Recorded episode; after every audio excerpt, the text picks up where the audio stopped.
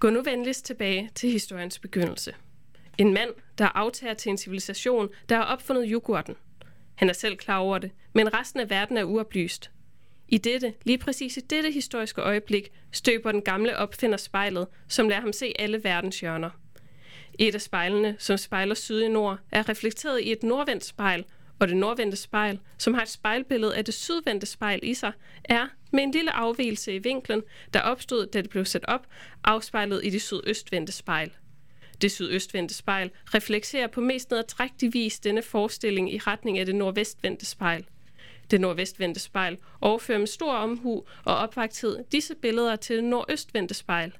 Det nordøstvendte spejl, der var ved at drukne i alle disse spejlbilleder, overførte trods spejlbilledet videre til det vestvendte spejl. I dette historiske øjeblik opstod der en overflod af spejlbilleder. Fra Mænd fra forskellige civilisationer af Janus Passipur, oversat af Narsila Kili.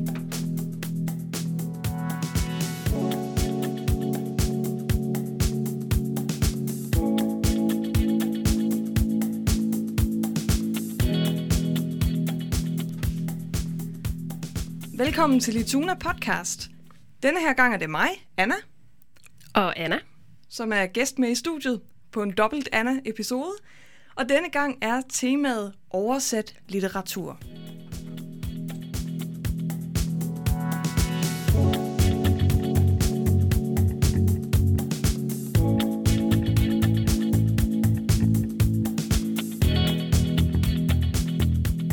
Dagens episode tager udgangspunkt i det triste faktum, at man desværre ikke kan lære alle omkring 7.000 sprog, der findes ude i verden.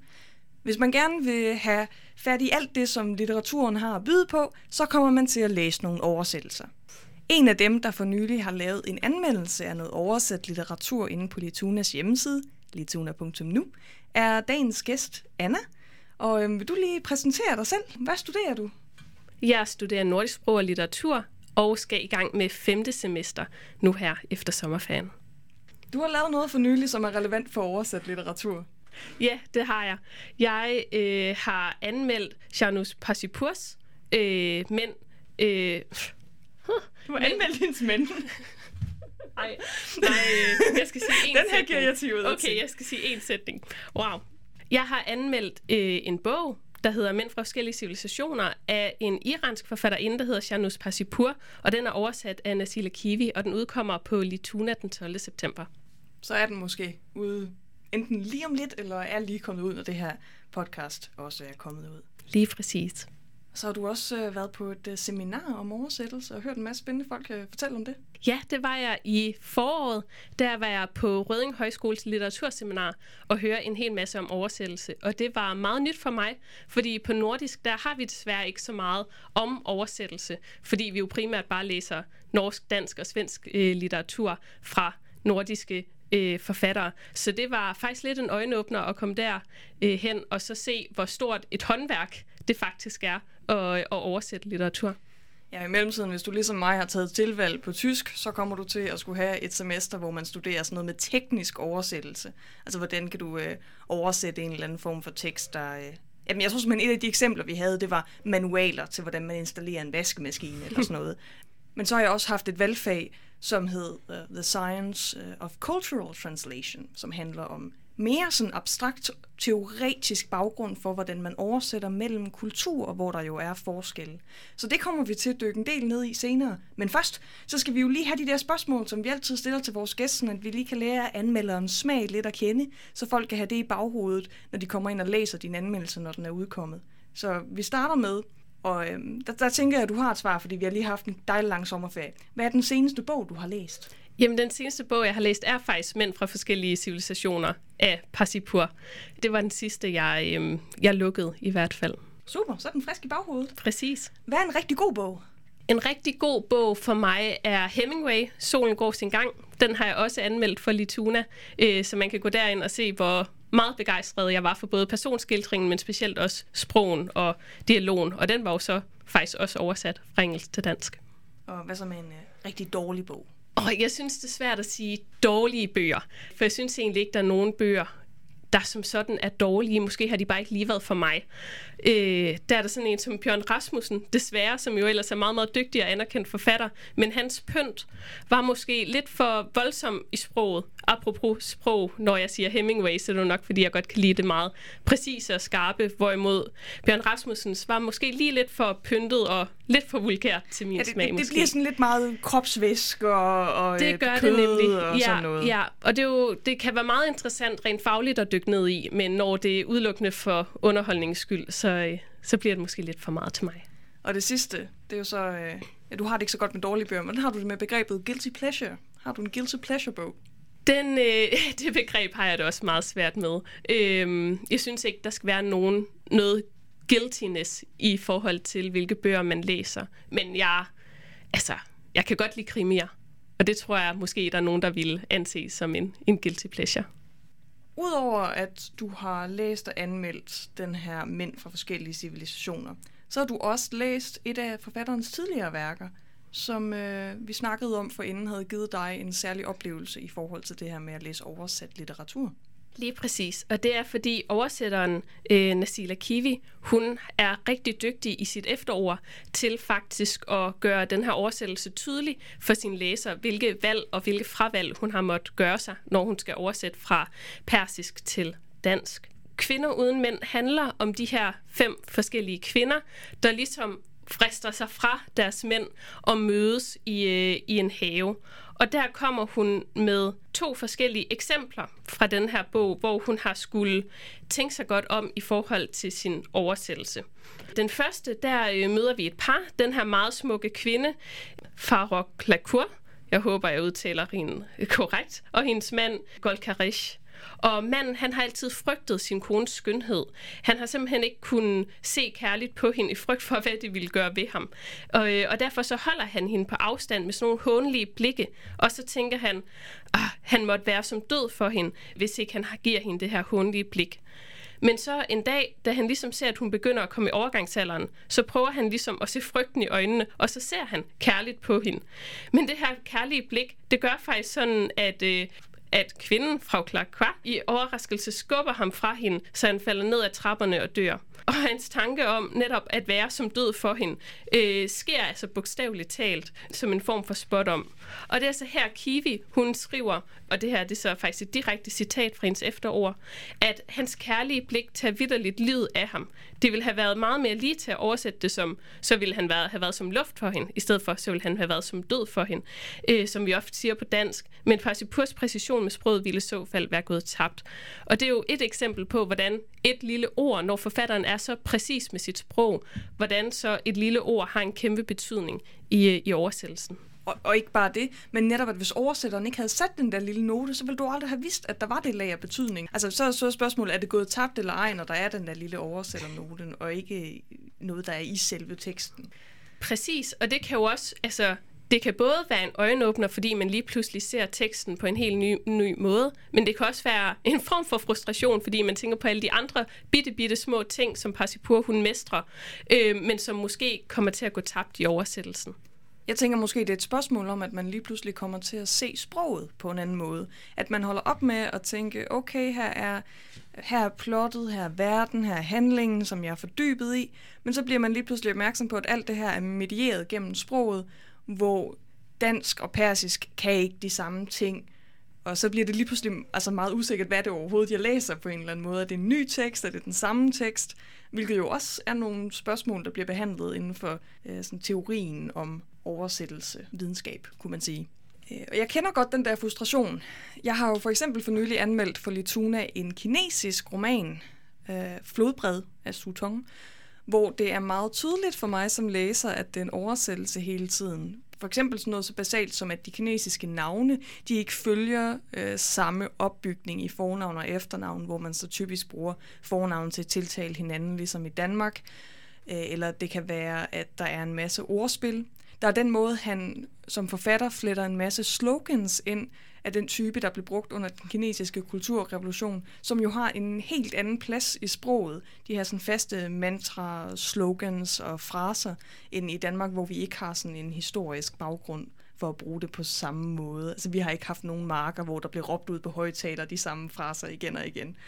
Øhm, så det gør noget andet, når de bliver flettet ind i handlingen. Der er en frustration ved, at man føler, at originalteksten er utilgængelig på en eller anden måde. Ikke? Man, man tænker sådan, den, den rigtige version, den, den kan jeg ikke, hvis jeg ikke kan kinesisk. Eller nu, nu er jeg også ret glad for Dostojevski, hvis jeg ikke kan russisk, så kan jeg aldrig få fat i sådan den rigtige. Det får mig også til at have lyst til at bringe et begreb i spil fra oversættelsesteorien, øhm, som er det her med, at når man har sådan et semester, hvor man studerer interkulturel oversættelse, så øhm, er det kun i den aller, aller første lektion, at man bruger begrebet original eller originaltekst. Fordi når vi laver en oversættelse, så foregår det jo altid inden for rammerne af, hvad det er for nogle normer, vi som samfund har til, hvad en god tekst er. Og en af dem er, at originalen typisk bliver bedømt som værende bedre end, øh, man kunne sige, remixet, eller nyfortolkningen, eller endda kopien. Og derfor så vil man typisk bruge begrebet kildetekst i stedet for. Øh, eller øh, source tekst på engelsk. Simpelthen fordi, at man gerne vil problematisere det her med, hvad er det originale? Er originalen bedre? Øh, og man kan også spørge, er der nogen tekster, der er originale, når alt nu påvirkes af alt andet? Originaltekst over for kildetekst er enormt interessant. Altså, hvad er det, vi skal kalde den oprindelige tekst, så at sige. Øhm, for jeg har altid bare kaldt det originalteksten, men det er rigtigt, der ligger ligesom også en idé om, at originalteksten så er den bedste tekst. Øhm, hvorimod, hvis man ligesom siger, det, at det er en kildetekst, så er der også plads til oversættelsens fortolkning. Og der er også teoretikere inden for oversættelsesteori, der vil argumentere for, at når du laver en oversættelse, så skal man jo se på det som om, at oversætteren er en kunstner eller en medforfatter, der simpelthen laver noget, måske inspireret af det foregående, men, men meget nyt. Noget, der kan noget andet, fordi det kommer ind i et andet sprog og i en anden kultur. I, altså i et sprog, der har måske nogle rent grammatiske eller lingvistiske andre forudsætninger. Jamen, øh, på Røding Højskole, da der var det her litteraturseminar, så havde vi Erik Skjum Nielsen ude og øh, holde et oplæg omkring oversættelse. Og det var der, hvor jeg tror, jeg virkelig fik øjnene op for, hvor forskellige idéer, der kan være om, hvad der giver en god oversættelse. Øh, han sagde for eksempel det her med, at en oversættelse at der er nogen, der tænker, at en oversættelse bør gengive originalen ord for ord, og nogen, der tænker, at en oversættelse bare skal gengive originalens idé. Det samme med, altså skal en oversættelse se ud, som om den er skrevet på målsproget, eller skal en oversættelse se ud, som det den er, altså en oversættelse? Skal den gengive originalens idé øh, eller stil, eller skal den have en stil, der ligesom passer til publikum? Eller skal en oversættelse fortsætte på forfatterens samtidssprog, eller skal den ligesom forholde sig til det sprog, som øh, blev brugt, da originalen blev skrevet? Og det er jo ligesom sådan nogle ret modsatrettede idéer, men man ville kunne, synes jeg i hvert fald, ikke genkendende til, øh, til alle udsagn. Du har jo sådan ridset det op, det der med, skal vi prøve at forholde os rigtig meget til original? Det er jo netop det, vi ikke sagde til kildeteksten, ikke? til, øhm, til, at, til at gøre det ordret, eller skal vi gøre det lidt friere og prøve at overføre en eller anden form for mening? Et af de begrebspar, jeg godt kan lide at bruge til de her to lejre, vi har snakket om, om det skal være meget fast ved kildeteksten eller meget frit, det er øh, et begrebspar, der stammer fra en teoretiker, der hedder Venuti. Venuti snakker om foreignization eller domestication. Det kunne man også kalde øh, en fremmedgørende oversættelse eller en domesticerende oversættelse. Og der bliver fokus skubbet over på, om man som læser oplever, at man kommer i kontakt med en tekst, der har nogle ting, der er fremmede. Altså bliver der nævnt ting, som man måske i virkeligheden kun kan forstå, hvis man tilhører en anden kultur end sin egen? Eller er sproget måske fremmedgørende i sig selv, fordi at det bliver ændret for at tilpasse sig den måde, som øh, kildetekstens sprog er? Her kunne man for eksempel forestille sig, at der bliver skrevet dansk på en måde, der følger måske grammatiske mønstre i fransk, eller der bliver brugt ord, som er overhovedet ikke hyppige på dansk, men som svarer måske lidt mere til nogle ord, der findes på engelsk eller på russisk. Sådan nogle ting. Mod, hvis det er domesticerende, så tager man alt det, der kunne være fremmed i teksten, og overfører det ligesom til modtagerens kultur. Det kunne være en tekst, der foregår i Frankrig, hvor hver gang der bliver nævnt en croissant, så bliver det lavet om til et dansk stykke vinerbrød, fordi man tænker, at det kan danskerne bedre relatere til. Man trækker det altså hjem i den, den kendte sfære for læserne. Og det, jeg synes er interessant, det er, det er at Venuti han faktisk snakker om, at det kan være godt og sundt for os som læsere at få det her foreignization, få den fremmedgørende ting ind, fordi det minder os om som modtager, at der findes andre kulturer og andre synsvinkler, og så bidrager det også med noget til sproget. Øhm. Når vi snakker om gode og dårlige oversættelser, så er vi nok også nødt til at snakke om, at der er jo forskel på, at man kan lave nogle meget tydelige kriterier for en god og dårlig oversættelse, hvis du skal oversætte en manual til installere en vaskemaskine og så en roman. Typisk vil man med manualen sige, at det er en god oversættelse, hvis den kan gøre det, som oversætteren bliver betalt for, at den skal kunne gøre. Altså hvis nogen kan læse den her og installere vaskemaskinen, så er det i orden. Men med litteratur, så er vi jo ikke så vilde med at sige, hvad, hvad er det, den her bog skal gøre. Øhm, og vi kan jo heller ikke lide det der med at lave den intentionelle fejlslutning og sige, at meningen med værket, det er det, forfatteren vil have, at det skulle betyde. Så, og nu har vi snakket ret abstrakt om det her med gode og dårlige oversættelser. Uh, hvad kan oversættelser i det hele taget? Men uh, nu havde vi faktisk tænkt, at vi ville prøve at sætte det på prøve. Inden vi gik ind i studiet, så havde mig og uh, Anna, vi havde fundet 30 oversættelser af det samme haiku fra japansk, Altså uden at tale med hinanden, der valgte vi hver især den oversættelse af de her, ud af de her 30, som vi hver især bedst kunne lide. Og så prøver vi ligesom at bringe de her ting, vi har snakket om i spil. Nu øh, snakker jeg i, i virkelig lang tid, mens du står derovre Det er helt okay. Jeg sidder og øh, suger al, al teorien til mig, og øh, sidder og læser mit haiku-digt her. Det er en rigtig sjov øvelse, vi skal i gang med nu, synes jeg. Det originale japanske digt Furu ikke ya kawasu tobikomu mizu no oto. Det er meget imponerende, det der. Overhovedet ikke.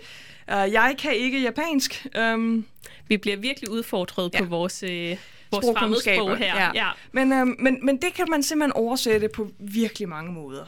Og det har noget at gøre med, at der er i første linje en dam, så er der en frø, der hopper i, og så er der øh, Mizuno Oto, som, øh, der kan jeg trods alt nok japansk til vide, det er vandens lyd. Af de her 30 forskellige oversættelser, som øh, jeg, jeg linker dem nede i beskrivelsen, hvad for en foretrækker du så?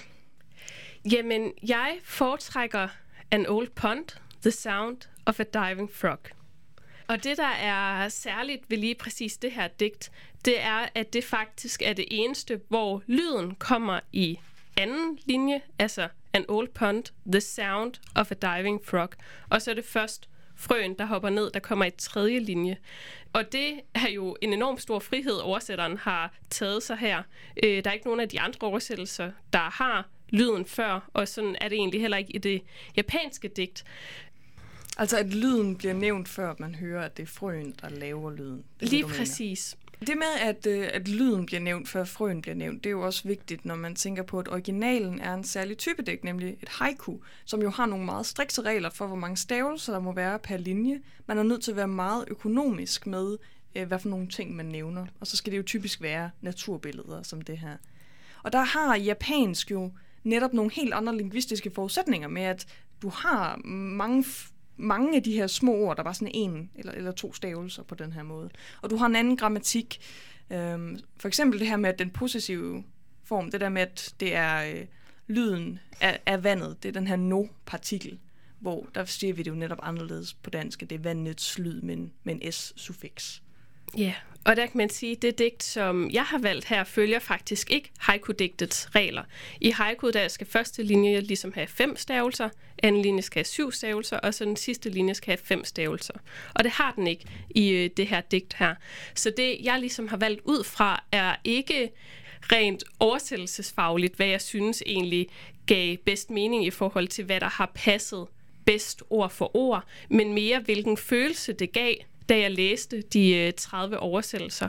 Øh, og der synes jeg, der er noget, noget mystisk i forhold til det her med, at lyden kommer før frøen. Så det er nok mere det indholdsmæssige, jeg har valgt at sætte pris på her. Der er nogle af digtene, eller der er nogle af oversættelserne, som holder sig meget fast til at prøve at få haiku-formen. Og så er der også øh, et, og det er så ikke min yndlings, men jeg vil gerne nævne den alligevel, som bare er pond, frog, plop. Yeah. Min yndlings, det var egentlig Old Pond, and a frog jump in water sound.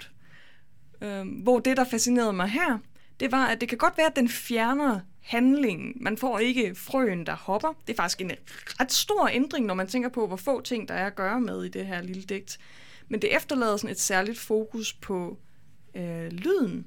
Hvad er det for en lyd, der er her? Det er en frø hopper ned i dammen lyd. Fordi det er jo sådan lidt en maltraktering af, hvordan man normalt ville sige det, både på dansk og engelsk. Øh, hvis nogen havde bedt nogen om at skrive om en lyd på engelsk, så tror jeg ikke, man havde valgt at gøre det på den her måde, hvis det ikke var fordi, at det skulle forholde sig til den japanske kildetekst.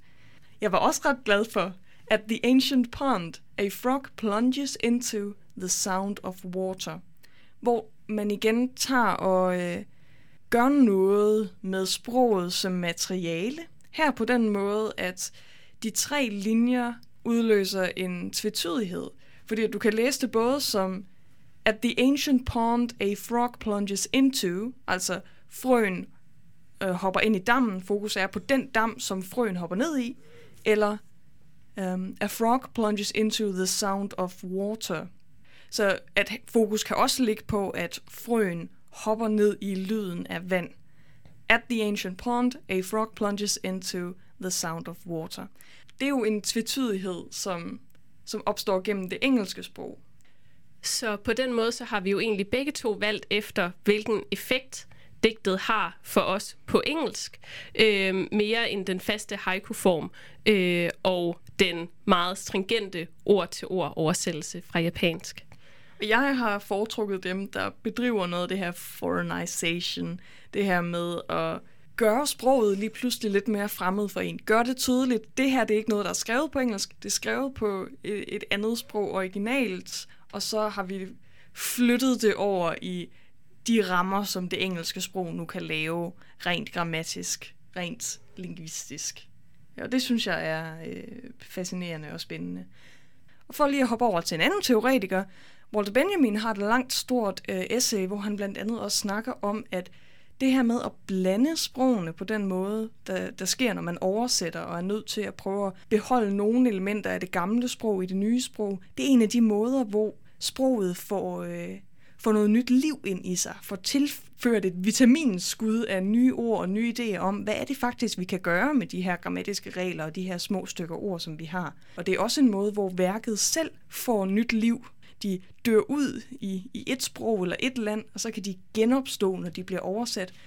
Også fordi, at man jo ikke bare tilpasser sproget, man tilpasser det også en ny tid og en anden kultur. Så oversættelse er en måde, hvor vi kan blive ved med at holde ting i live og give det videre, også selvom det ændrer sig undervejs. Så det kan blive ved med at give noget til folk gennem tiden. Så nu har vi egentlig snakket os frem til, tror jeg, at oversættelser kan både give anledning til frustration og følelsen af tab. Der er noget, der er utilgængeligt, som jeg ikke kan få og som jeg går glip af. Men det kan også give anledning til følelsen af at opnå noget. At grænserne for det sprog, som jeg kan, oplever jeg bliver udvidet. At jeg kan se, at der er, hey, der, der er nogle, faktisk nogle ting, man kan gøre her på mit sprog, som man ikke kan gøre på andre sprog, måske. Men det her eksperiment, det hang jo også ligesom på den krog med, at ingen af os kunne japansk. Hvis man så kan vælge, hvis man kan læse, både, både den måde teksten originalt beskrevet, både øh, teksten på dens, dens originale sprog, og så øh, teksten i oversættelse, hvis man, hvis man har valget, hvad skal man så vælge? Du havde et spændende citat til det. Ja, det har jeg, og det er også fra øh, Rødding Røding Højskoles litteraturseminar, hvor vi havde Sara Kok ude, som har oversat Karl Ove Knavsgaard. Øh, og hun kom faktisk med et øh, virkelig, virkelig spændende citat, for normalt så kan man godt få den her idé om, at kildeteksten, eller det man også vil kalde originalen, det er den foretrukne tekst at læse, fordi man så får forfatterens ord direkte ind. Men det hun sagde, og som jeg faktisk synes var virkelig, virkelig interessant, øh, Øh, og det er ikke et direkte citat, men, øh, men jeg vil alligevel prøve at gen, gengive hendes pointe, det var nemlig, at hun sagde, at hvis du vil læse et værk, som forfatteren har tænkt det, så skal du læse oversættelsen. For et tillært sprog taler til hjernen, hvorimod modersmålet taler til hjertet. Og det synes jeg faktisk var en rigtig, rigtig fin måde at sige det på, at jo, selvfølgelig, hvis du skal nørde bogen, hvis du skal skrive en opgave for eksempel, så, og det er en engelsk bog, jamen så læs begge, se, hvor er der noget i oversættelsen, der går tabt. Men hvis du skal læse en bog og læse den, som forfatteren har tænkt, du skulle læse den, altså med hjertet, jamen så er det faktisk okay, hvis det er en god oversættelse, selvfølgelig, at læse oversættelsen. Så er vi ude i sådan en idé om, at der ligger en eller anden form for effekt, som trænger igennem alligevel. Lige som, præcis. Som, som ikke ligger i sådan selve sproget og formen, men sådan et eller andet sted bagved i eller andet ab- abstrakt. Det er lidt svært at oversætte det for mig til de her... Øhm, ja, nu, nu, ja, fint, valg, fint ord, ordvalg der. Men det er svært for mig at oversætte det citat til sådan teoretiske begreber ja, på den måde. lige præcis, fordi det er, øhm, det er lidt større. Det er en form for hjertesprog, kan man sige, ikke? Som, man, øhm, som man læser, og er det så noget andet end originalen? Ja, det er det, men du får stadigvæk den oplevelse. Eller måske i hvert fald en, der, er, der kan være lige så vigtig for en, Ja, kan man også sige. ja. Så kan man så komme ind på spørgsmålet om, at hvis man tager en tekst, og så oversætter den, men den her oversættelse bearbejder den så meget, er så fri, at den begynder at adskille sig rigtig meget fra kildeteksten. Er der så et ansvar, oversætteren har for at sørge for, at det bliver ved med at være genkendeligt, at man holder sig til den oprindelige forfatters intention eller sprog? Altså er der et etisk ansvar? Det er også sådan noget, man kan diskutere. Men det citat får mig faktisk også til at tænke på, at jeg har læst nogle af de ting, som Vladimir Nabokov, den russiske forfatter til blandt andet øh, Lolita, nok hans mest kendte bog. Han har skrevet nogle essays, og han har holdt nogle forelæsninger, hvor han også snakker om at oversætte fra russisk til engelsk, øh, og den anden vej rundt, og så skriver han jo på begge sprog. Og der har han også snakket om, at at skrive på russisk var for ham noget andet, end at kunne skrive på engelsk. Han skrev Lolita på engelsk, og han syntes kun, at han kunne skrive den bog på engelsk. Altså simpelthen, at sproget tillod ham at gøre nogle andre ting, men også personligt, så er det et spørgsmål om, at der er en distancering, måske, hmm. når man bevæger sig over på andre sprog. Eller hvis man vil snakke om en kultur, og Lolita er jo også meget om Amerika på mange måder, at så, øh, så, så giver det noget at kunne bevæge sig over i den kulturs sprog. Noget andet, som oversættelser gør, særligt i forbindelse med det her med foreignization og domestication, det er jo også, at oversættelse er en måde, vi kan se, hvad for nogle hierarkiske forhold sprog har i forhold til hinanden. Og med det mener jeg, tænk på, hvor mange der snakker engelsk og tysk og fransk, og hvor mange bøger, der bliver oversat fra de sprog til mindre sprog som dansk, og så vice versa.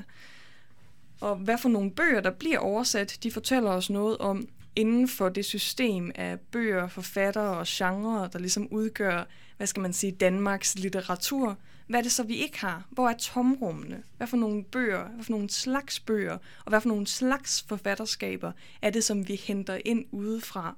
Og hvad gør det ved dansk litteratur, når vi får de her ting ind? Man kan også se på, at de forskellige lande, afhængig af hvor dominerende sproget er globalt, øh, så spiller oversat litteratur forskellige roller. For eksempel englænder læser nok meget mindre oversat litteratur, end vi i Danmark gør, simpelthen fordi der er flere, der taler engelsk og skriver engelsk og producerer på engelsk. Så oversættelser kan også være med til at forstærke eller rykke ved de her magtforhold, der findes internt i landes litterære sådan, hierarkiske systemer og i, i hele det, man kunne kalde verdenslitteraturen.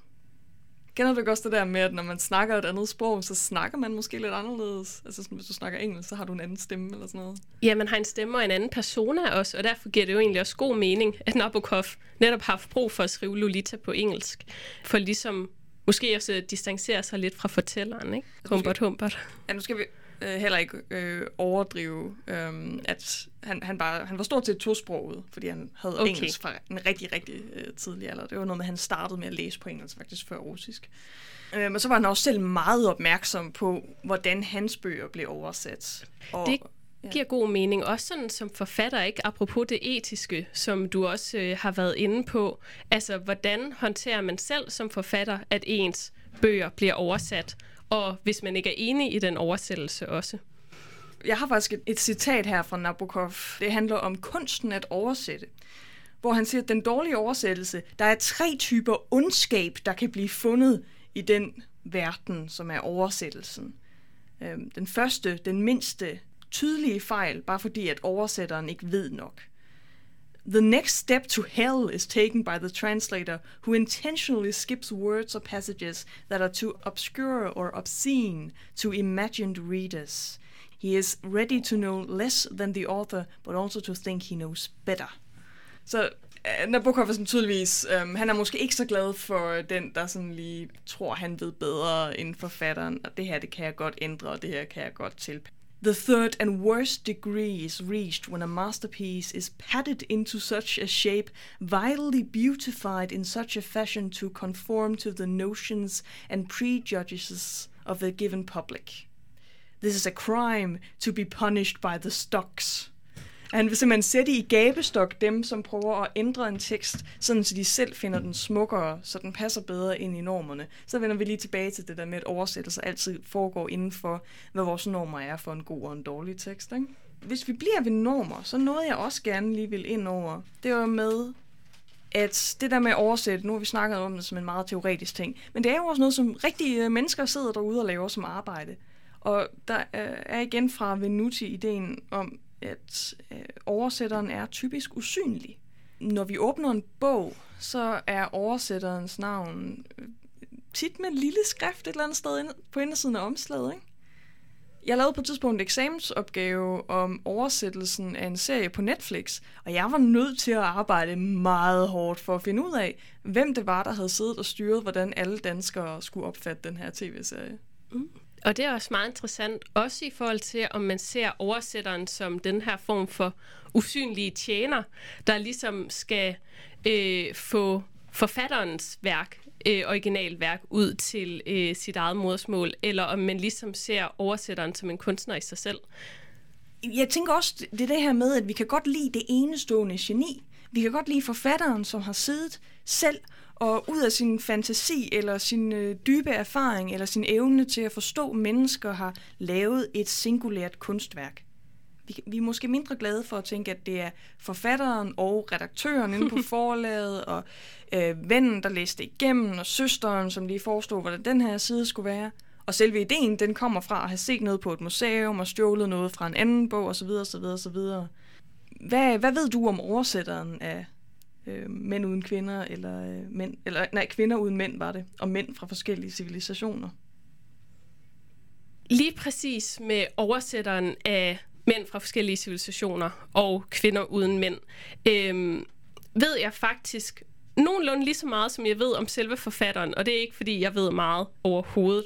Men jeg synes faktisk, at Kiwi er rigtig, rigtig god til at bruge sig selv, specielt i efteråret, og hun er en fantastisk skribent, så man har virkelig lyst til at læse hendes efterår.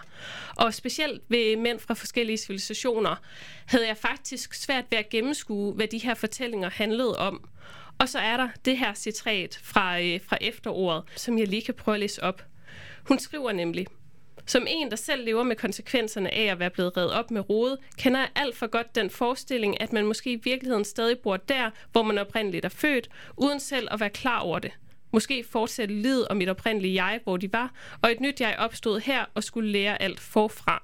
Det er lidt langt væk fra oversættelse, men det er i hvert fald et sted, hvor oversætteren kan sætte sig i både karakterernes sted og også i forfatterens sted og bruge sine egne oplevelser til at oversætte de her fortællinger her. Og jeg er bestemt lige så optaget af hende, som jeg er af Parsipur. Det er også noget, hvor øhm, med litterære oversættelser, mange af dem, det er jo typisk, at øh, forlaget finder en oversætter, der kan oversætte den her bog som bestillingsarbejde. Men så har du også de der oversættelser, hvor det er en oversætter, der vælger at beskæftige sig med et værk, fordi vedkommende føler, at man har en eller anden forbindelse, man vil gerne være medskaber af det, man vil gerne så langt ind i det, som man kan komme stort set. Yeah. Det synes jeg er ret fascinerende. At så får du noget, hvor oversættelsen er jo på en måde to mennesker i dialog jeg har set, at du har skrevet det her, og jeg omformer det, laver det om, øh, får noget andet ud af det, der så reflekterer på begge parter. En øh, oversætter, som også gør opmærksom på sig selv, og som jeg er fascineret af, det er Anne Carson, som oversætter, øh, altså hun, hun er digter i sig selv, men så oversætter hun oldgræsk øh, værker. Jeg står lige nu med en, øh, en, hendes oversættelse af Sapphos fragmenter, men hun har også oversat for eksempel Antigone, altså det klassiske teaterstykke, tragedien, hvor hendes tilgang til oversættelser, det er for det første, øh, at når det, når det skal være sådan noget som Sappho, så er det med en masse fodnoter, øh, der forklarer, hvorfor de her valg, hvad for nogle konnotationer ligger der her, man ikke kan få med. Men øh, især når det kommer til skuespillene, så bliver det meget frit. Hun har øh, for eksempel i oversættelsen af Antigone valgt at springe store afsnit over, eller simpelthen at omrokere på begivenheder, øh, opfinde replikker, der ikke var der i originalen nogle gange, og, og sådan bibringe elementer af moderne sprog. Så altså, nogen kalder det også næsten, at det er mere et remix eller en ny fortolkning end en egentlig oversættelse. Øh, men for at forsøge at fremhæve sider af den, den oldgræske tekst. Øhm, så det øh, vil jeg bare anbefale til lytterne som sådan et eksperiment i, hvad, hvad, hvad kan vi gøre med en oversættelse? Hvor går grænserne? At det er også en digter, der går i gang med noget materiale, og især i forbindelse med Sappho, nemlig prøver også at få den her kontakt til en anden digter. Og nu når vi er lige netop ved Sappho, så synes jeg også, at der deri er et rigtig godt eksempel på, hvordan en oversættelse kan udvide det danske sprog, for eksempel.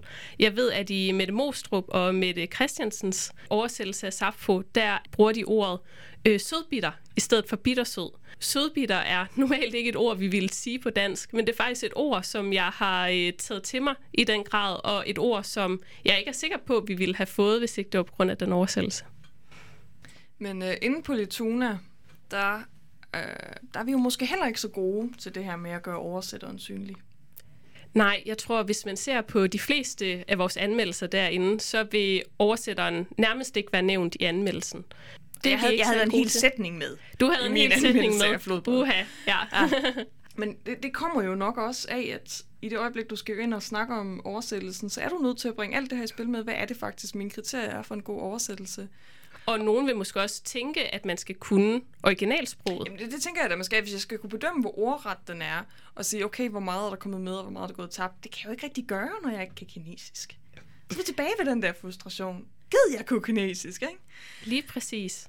Og hvis man så tilfældigvis kan originalsproget, så er der jo to forskellige former for kritik, man vil kunne anvende. Altså enten intentionskritik, hvor man ligesom øh, ser på den strategi, som oversætteren har valgt, og så siger, jamen er man grundlæggende enig eller uenig med, med den her strategi? Eller så er der realisationskritikken, altså har oversætteren ligesom nået sit mål på de præmisser, oversætteren nu har valgt det er en af grundene til, at jeg er arbejdsskadet på den måde, at jeg kan ikke læse bøger på engelsk eller på tysk i en dansk oversættelse, fordi jeg bliver ved med at sidde og kigge efter, om jeg kan se originalsproget skinne igennem på en mm. eller anden mm. måde, og tænke, ah, den her sætningskonstruktion, den vil give mening på tysk. Det er ikke der, vi vil sætte verbet på dansk. Jeg kan se, hvad oversætteren har siddet her og gjort. Men det vil være en rigtig god oversættelseskritik, tænker jeg, i en anmeldelse. Ikke? Altså, hvis den ikke er troværdig, sætningen. Hvis kriteriet er, at sætningen skal lyde naturlig, hvad vi jo øh, ifølge Venuti for eksempel ikke nødvendigvis behøver at forudsætte. Nej. Men det kommer også an på sådan typen af tekst, ikke? Ja, og havde det været et digt, så ville det være noget helt andet. Og så er der det her med uh, digte, som jo særligt bliver fremhævet som noget, der simpelthen er uoversætteligt, fordi formen er så forbundet med indholdet haikuet, for eksempel. Det kan du ikke rigtig oversætte, du kan bare prøve at lave et nyt digt, der er nogenlunde tilsvarende. Um, så det er måske der, hvor vi begynder at runde episoden af med at bare sådan kigge ud i umuligheden af nogensinde at kunne virkelig forstå et haiku, med mindre vi først lærer japansk. Og så gentage processen for alle de andre 6.998 sprog, der er ude i verden. Jeg, jeg sagde 98, fordi det skulle være minus dansk, men vi kan jo måske også lidt engelsk og tysk, og så er man jo alligevel ret langt med litteraturen. Men hvor er der bare meget, man aldrig får læst. ja, og netop for sådan nogle sprognørder som os, så tænker jeg, at det lige netop er frustrationen ved ikke at kunne få alle detaljerne med, der, øh, der går os på. Fordi hvis man vil læse et værk for underholdningens skyld, jamen så er det da rart med alle de oversættelser. Og nogle gange så får man øh, ligesom dig et, et dejligt nyt ord ind i sit ordforråd. Lige præcis. Mens man tænker over, hvad for en oversættelse man skal læse, så kan man gå ind på lituna.nu og se det dejlige katalog over anmeldelser, så man kan vælge sig noget godt. Man kan gå ind på øh, Litunas Instagram, som også bare hedder Lituna. Vi har en Facebook-side, og så kan man jo også skrive ind, hvis man har nogle kommentarer, eller nogle spørgsmål, eller nogle forslag til ting, vi burde tage op på podcastet, og det gør man på tunetpodcast.gmail.com Nemlig. Tak for det. Så øh, indtil næste episode, øh, jeg har været Anna, Og jeg er Anna. og øh, hvad hulen er det, jeg plejer at sige for at runde af med? Auf Wiedersehen.